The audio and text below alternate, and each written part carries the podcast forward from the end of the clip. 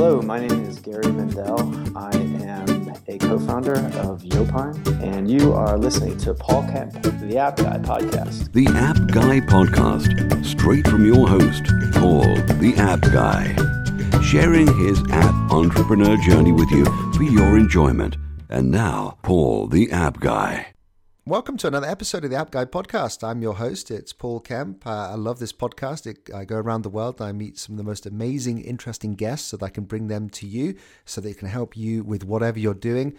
And I've got uh, the founder of a, a, wonderful software company. In fact, it's so wonderful it will make you smile. It had made me smile many a time. It's uh, Smile Software. The founder is Greg Scown, and he is here to talk to us a little bit about some of his software and just whatever else comes up. So, Greg, it's a warm welcome to you on the App Guy podcast. Thank you so much. It's an honor to be here. I have to go straight into the first piece of software that made me put a big smile on my face, which is Text Expander. And I found this only just uh, last year, and it, it's wonderful. I do you know recommend anybody who hasn't even come across this go and check it out now greg tell us about text expander sure well so let's stop, start with what it is uh, text expander basically watches as you type um, and when you type a short abbreviation, can expand it into a large piece of text. Uh, from very, very basic, so I never type text expander. I type capital T, small x, and it expands into text expander. Um, to much more complex, where um, you know I have uh, a form set up for sending someone their serial number with some boilerplate text and a place to paste in their serial number, etc. Uh, so you know, it runs the gamut from some very, very simple text replacement to uh, allowing you to do customized boilerplate replies that you do uh, regularly. But most of all, it saves you time. Um, you know, it just saves some of the drudgery of repeatedly typing things uh, again. Yeah, again. I have to confess to anyone who's received emails from me that it's probably a text expander with a few extra things that are put in there. So uh, I type, I have all these different codes that I type in and uh, then it just expands the whole thing and does a, a boilerplate uh, template. It, it's a wonderful thing, and I've actually been using it on the iPhone as well. How's the transition gone for you uh, for you since the iOS 8 and the ability to have uh, your own keyboard? Well, it's absolutely fantastic to be able to provide text expander functionality in any app on iOS 8. Uh, that's just, I mean, beyond our wildest dreams. So that's that's just great. Um, you know, in terms of where you know, we began the keyboard venture as text expansion software vendors, not so much as keyboard vendors. And so I suppose that we are playing a bit of catch up in that space. Uh, our, you know, autocorrect is not as mature as some other autocorrect. Uh, but the fact is, you can switch keyboards very easily, and you have access to all your snippets in any app, and that really is powerful for anybody who uses Text Expander regularly. Yeah, so anyone who's not done it yet, go onto the App Store and have a look for Text Expander. The way I use it is that uh, it synchronizes across uh, devices. So I've managed to hook it up with uh, Dropbox, and and then I do switch those uh, keyboards quite easily. So when I need to do a quick uh, expansion, uh, I, I, go onto your keyboard and type in my codes, which I've obviously remembered now, but because I use them so often, and they expand and and it's great. It means that it just reduces my product or increases my productivity and reduces the time I'm spent typing, which is I'm a very slow typer. So, uh, and, and I am I am not a fast typer myself either. So I use Text Expander every yeah. day. Uh, actually, you got any um, future updates you can talk about? Because I can imagine, like you, know, you get a lot of requests for uh, future sort of updates. Uh, uh, you know, for example, like the ability to maybe share across across uh, different templates, and what, what sort of features have you got coming up, Greg? Well, we're we're certainly rolling along in development, uh, but we're we're kind of shy and reticent about what's coming. Uh, you know, we're we're more focused on what you have available today, and then when we deliver, that's when we can talk about what's uh, what's new and exciting. Um, but certainly, we are moving forward with Text Expander development. you can expect major version update sometime this year, and uh, we continue to move forward with the. What iOS about the Apple Watch? Well, Come on, Greg, tell us if you got. Uh, I can imagine that'd be actually uh, perfectly aligned to, um, given that you're not going to do much typing on the Apple Watch. Uh, yeah, I I don't know exactly what the fit of Text Expander and the Apple Watch would be, um, in the sense that there is no keyboard there, so uh, you know your your input options are basically Siri or from your phone. Um, and so, that I'm not so yeah, sure. I guess that's one bridge too far. When, so, yeah. Oh, you know, we'll, we'll we'll get we'll all get there, and we'll all get there together. I'm yeah, sure. I'm sure you'll invent something. Now you got a, a lot a lot of listeners uh, listening to this show now who are working uh, and want to start up their own software company, and I want to talk a little bit about you know your journey with Smile Software because uh, when I was introduced to you through um, you know your colleague uh, he did say that there is a reason why you call it smile software and it's because you want to put a smile on people's faces. And i just wondered like what's your journey been like? Uh, has you know would you recommend anybody start their own software company? What have you learned? Let's, let's talk about uh, you, your journey with smile. Okay sure. So um, well out of college I, I, worked for apple for four and a half years in the last uh, year and a half i worked for them in a research and development site on mainland china um, and i ran a small group there. We shipped software uh, that actually went out worldwide. So we shipped File Exchange for macOS 8. Um, and that was just a fantastic experience. I came back to Cupertino and, and found that it was quite difficult to convince someone that they should hire me on as a manager for a team of eight people at 25 years old. So that didn't go so well on the return. Um, I, I, mean, I had a delightful time at Apple, uh, but I decided that having done that, I would either want to lead a team inside a company or I would want to go off and work on my own. Uh, so I gave that a shot and uh, I found a buddy and we worked on a product for about a year and a half uh, and we failed. Uh, we didn't ship, it didn't meet its goals, and, uh, and pretty much we did not succeed. Um, and so thus began the, the two year period of going back to work in order to make money, in order to be able to try again. Uh, and so the second try was uh, I shipped PageSender in April of 2002. Uh, and that initially was software to send e-faxes from the print dialog. And quickly, people said, okay, now it needs to send faxes. And so I found a way to get it to send faxes via modem. Then now it needs to be able to receive faxes via the modem. Well, that was PageSender 3, etc. So that one took off. And uh, you know, at that point, I, I became the indie software developer that I wanted to be. Um, Macworld of 2003 rolled around, and that was when I met Philip Goward, who is uh, my current business partner and the co-founder of Smile. And uh, shortly after that Macworld, uh, we got together to collaborate on Disk Label, which is Smile's uh, second product. And then in Macworld 2004, we shipped PDF Pen. Uh, now, Text Expander is kind of interesting because Text Expander we acquired. Uh, we did not write the original version of Text Expander. That was written by Peter Maurer. Uh, and at the time, it was called Text Pander, uh, which is a bit of a trick to say. So we, we added, a, added a syllable and made it a little easier. And so he wrote the software while he was a medical graduate student in Freiburg, Germany. And uh, what happened was I was using another piece of software at the time to do that, to, to do text expansions, and it stopped working when the Intel Macs came out. And I had a development Intel Mac, and I was trying to do tech support on it, and I didn't have a text expansion utility, and I was dying. I mean, really, it was once you start using one of these things, it's just impossible to get work done without them. And so, uh, what happened was uh, I found this other utility and I tried to pay for it and had trouble paying for it and wound up having to contact Peter through one of his colleagues. And in the meantime, said to my business partner, said, gee, if we could buy this, you know, I think we could really make a hit out of it. And uh, we, we lucked out. We came to terms. A few years later, Peter came to the developer conference out here, and we've been good friends ever since. So, Greg, that's a fascinating journey, and I have to pick up on one of the themes, which is it runs throughout my entire series, uh, is problem solving, and you've you've uh, almost found this problem yourself, figured it out, then gone around solving it. Uh, would you would you know would you agree that that it's important to try and ident- identify these problems when you're working and doing your own stuff? Uh, and then actually expand on that and uh, move that towards your own business. Oh, absolutely. I mean, solve a pain point. If it's a pain point for you, even better. But if it could be a pain point for someone else that you notice. So, uh, PageSender was a pain point for me because in order to try and be an indie developer, I was living outside the United States at that time.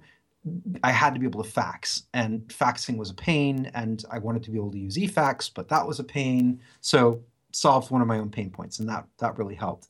Disk label was a little different. I was watching people make labels for disks, um, and I, you know people who were actually bothering to make sticky labels that looked nice, and they were using Microsoft Word, or they were using Photoshop, and you know these are two extremes of poor choices for that particular application, uh, and so you know that was born of solving a pain point, and and then PDF Pen actually was the transition from one pain point to another. So faxing for the I don't know, I would say for the more tech savvy crowd at the time was kind of waning, even though the product itself was doing okay. Uh, we wanted to be able to say, all right, we can turn around on a PDF and be completely paperless about this. Um, and so thus PDF Pen was born. So, and why uh, did you choose the name Smile? Uh, wanted to know, was there any particular reason? Was that just something that uh, was in, on the spur of the moment? Is there a story behind that? So, I, I, I was looking for something that was simple um, and straightforward and had sort of an obvious logo. I mean, at the time, it was just sort of a, a, a swoosh of a smile. Uh, and, you know, I, I, figured that, that that might work out well. I, and, you know, something that wasn't normally associated with computers even at the time. And then when Philip came along, he was uh, doing work as on my Mac. And so for about 10 years, we were Smile on my Mac. Uh, however, about four years ago, we realized that we were shipping software for iOS devices and we didn't want anybody to feel particularly left out. So we, we dropped the on my Mac part in favor of just calling ourselves Smile. Uh, although our, our domain is smilesoftware.com, in part because it exclusive or sorry, a reclusive uh, uh, tennis multimillionaire in Western Massachusetts owns Smile.com. So yeah. no chance there. I'm you afraid. Want, you want to listen to it? I've tried. If if you're listening, you know, and, and and it's possible that's great but if you still want six figures then what kind yeah. well that actually is like the whole startup scene almost like everyone i've interviewed on this uh, you're, you're probably unique in a way that you've actually got a domain name that seems quite reasonable without dropping any vowels but every startup seems to have uh, you know a new way of spelling a, a, the word because the, the dot com's gone. Well i think i think you might want to try the public radio test so, and this this is interesting. I mean, I didn't think of this at the time, but I've thought of it since because I listened to uh, you know the the sponsorship slots in the morning on the radio, and if they have to spell your domain name, you failed. Basically, you, need to pick a domain name so that when they say it in the spot on public radio, they just have to say it and then they're done. Uh, so there you go. I'm going to challenge anyone listening to this now. If you're starting a business or if you're running a business, can you say your name in one go um, on the radio? so Correct. Absolutely. If you can pass that test, then you are leaps and bounds above. Yeah, I'm gonna have to right? actually chat to my uh, one of my sponsors. I do have to keep re, uh, spelling the uh, Gummicube uh, domain, so maybe uh, they can come up with it. But anyway, so uh, but the the other thing I was just going to ask. I mean, you've been doing this now for quite some time. You know, you had a great start with Apple, and you come back, and and we're talking about what sort of very early 2000s, 2001. is it has it the journey? You know, it's been 14 odd 15 years has it been worth it? And would you recommend people get into this space do their you know do their own thing start their own company? Uh, or, or is it uh, too much of a roller coaster and you need to kind of make people aware of just how tough it is? Sure it's it's a great question and i think it depends a lot on you um, and what your expectations are. Uh, you know i think that probably i would be terrible in an office environment now, having spent so long working on my own. I mean, uh, so one thing that may be interesting about Smile is that we actually all work from home. Um, and so we don't have an office, we don't have a central location. Uh, you know, we have folks who are in, uh, you know, Montreal. We have someone who's in Cuernavaca. So we're we're pretty broadly based, and I love that. You know, I mean, I'm content to work from home. I love the flexibility of being able to sort of throw a little laundry in and deal with it in the middle of my day. Uh, but you know, some folks don't care for that, and you know, you definitely want to think through how do you want to work, and does what you have in mind for how you're going to work fit what your expectations are. Yeah, just just on that work from home, a lot of again the audience are looking for this lifestyle. I mean, I also work from home. I've spent years working in an office environment. There are things that I miss.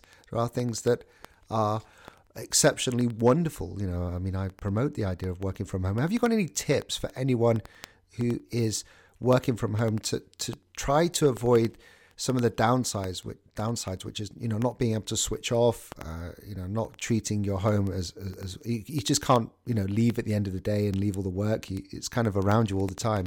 Any ideas or tips that you know from all the years you've worked from home?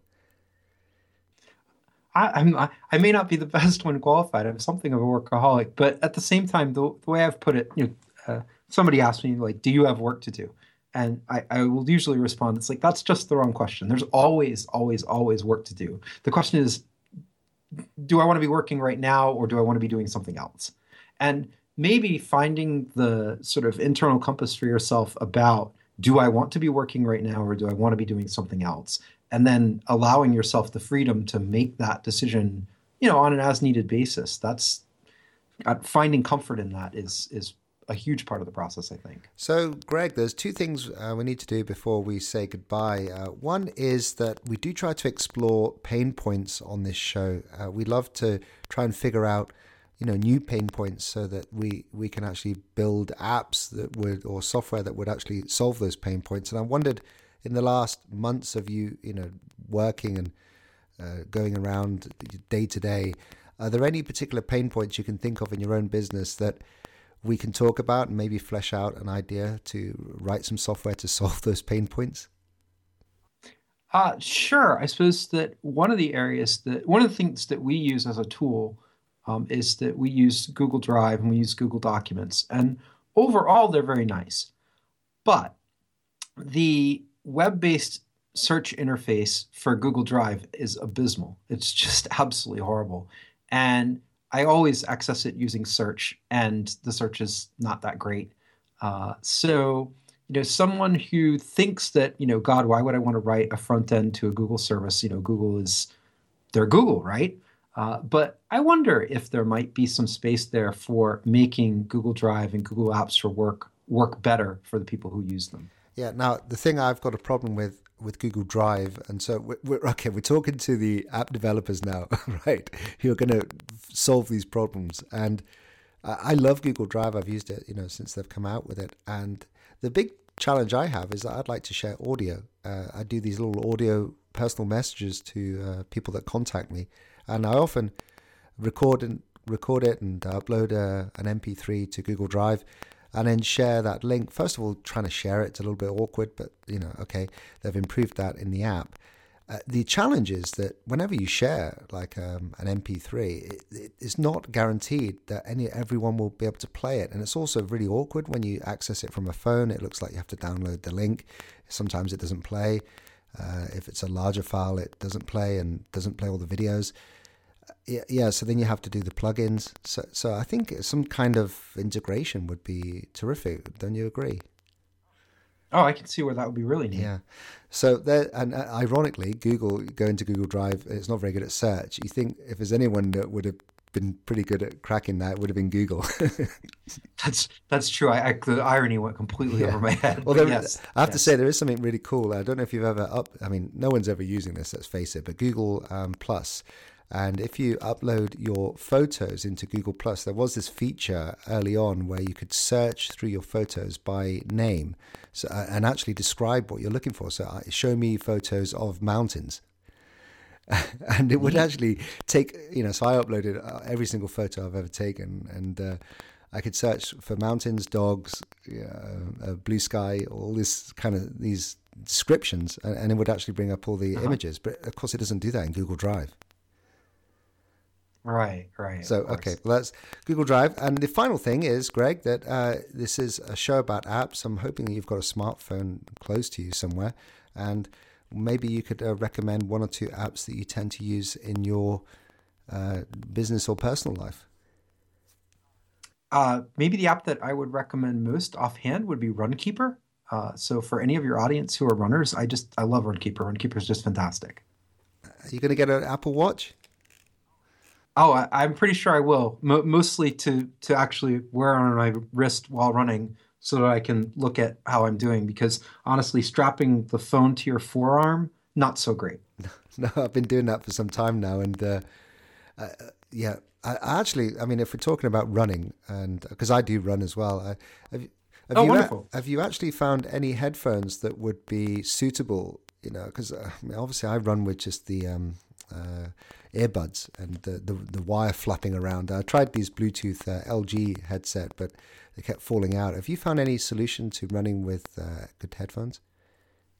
Frequently, I don't run with headphones. Frequently, I don't run alone. So, uh, you know, usually I'm chatting with, with whomever I'm running with. But uh, I did see something that might be promising. Uh, and Brett Terpstra had a thing this week on headphones that were built into a sweatband that he's using at night when you know when he goes to bed, so you can just leave them on after, and his music will turn off. But it occurred to me, I was like, "Ooh, that might work really nicely if you're running." Right, we're going to get the. Of course, it, all, it also might make you look like Richard Simmons, but nonetheless. uh, we're going to get the link for that, Greg, and put it in the show notes. So everyone listening, go to theappguy.co, go to episode 256 with uh, Greg Scown, and you'll see links to Runkeeper and to all the things that we've mentioned. The, the text expander, well, I'll put a link to that as well with. I believe I've got a promo code as well, which I could offer. And uh, Greg, uh, how best can people get in touch with you or your company? What's the best way of, of reaching out? Sure. Well, so we are smilesoftware.com on the internet. We are also Smile Software on Twitter. And then I personally am Mac Greg, M A C G R E G, on Twitter. And so my Twitter handle does not conform to the public radio thing, but I, I, don't know. It's pretty close, Mac Greg. I don't think I have to spell that. so, Greg, this has been wonderful. Thank you so much. Do you feel like we covered everything uh, with regards to your software? I know there's a lot of different things. Was there anything else we, you feel we missed about Smile software that is worth just reiterating? Oh, I think I think we covered quite a bit. I really yeah, Greg. It. Thanks very much for joining us on the show, and all the best with uh, the next uh, 15 years odd. Oh, thank you. I look forward to it.